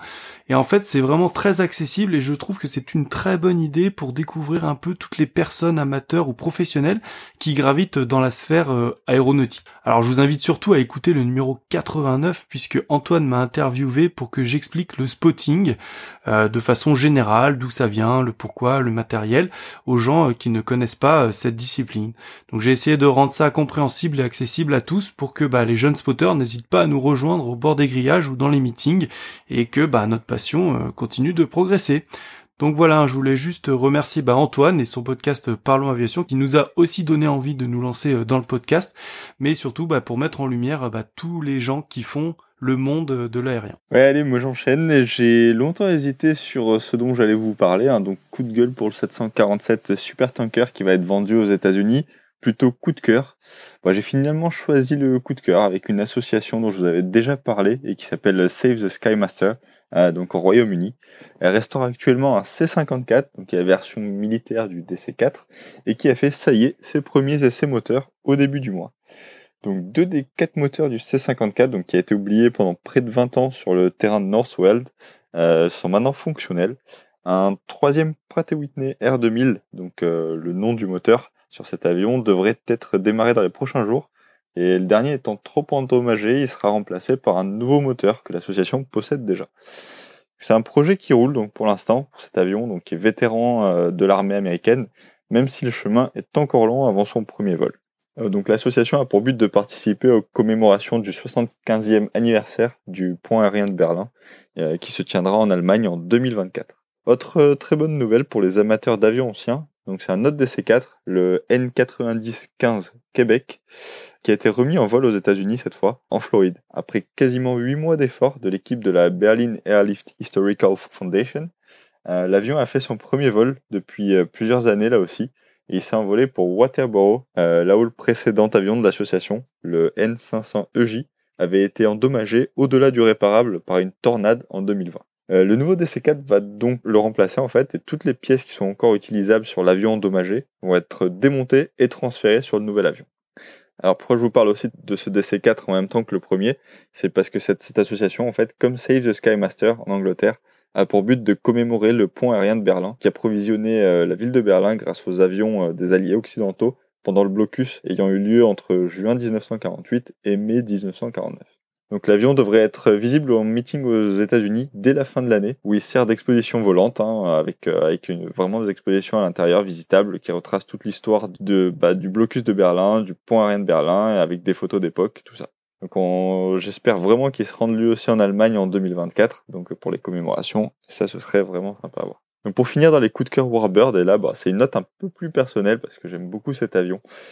J'aime vraiment beaucoup cet avion, et c'est l'association du Nord Atlas de Provence, donc qui exploite le dernier Nord Atlas en état de vol au monde, donc qui a annoncé qu'ils étaient en difficulté financière à cause de la crise du Covid, du coup à cause de l'annulation de leur mission et des meetings, donc qui assuraient jusque-là leur autonomie financière. Donc malheureusement, si jamais vous souhaitez leur apporter votre soutien et continuer de voir ce bel avion dans nos meetings, n'hésitez pas. Donc je pense qu'on a fait le tour, on a fini avec les coups de cœur. Paul et Quentin, merci en tout cas pour ce nouvel épisode. Encore un bon épisode, j'espère que ça vous plaît, n'hésitez pas à nous faire vos retours comme d'habitude, par email radiotarmac@gmail.com, sur notre Instagram Radio Tarmac, ou sur Twitter Radio Tarmac, pareil, on n'a pas fait compliqué, et puis écoutez, on espère qu'on se retrouve le mois prochain avec, on espère faire notre premier déplacement, donc on vous tient au courant, et puis on se voit dans un mois. Avec un peu de chance, ça devrait le faire. Merci à tous pour votre écoute, et puis surtout n'oubliez pas la promotion pour Pleinlogger, ça ferait vraiment plaisir. Allez, merci à tous. Merci Paul, merci Quentin.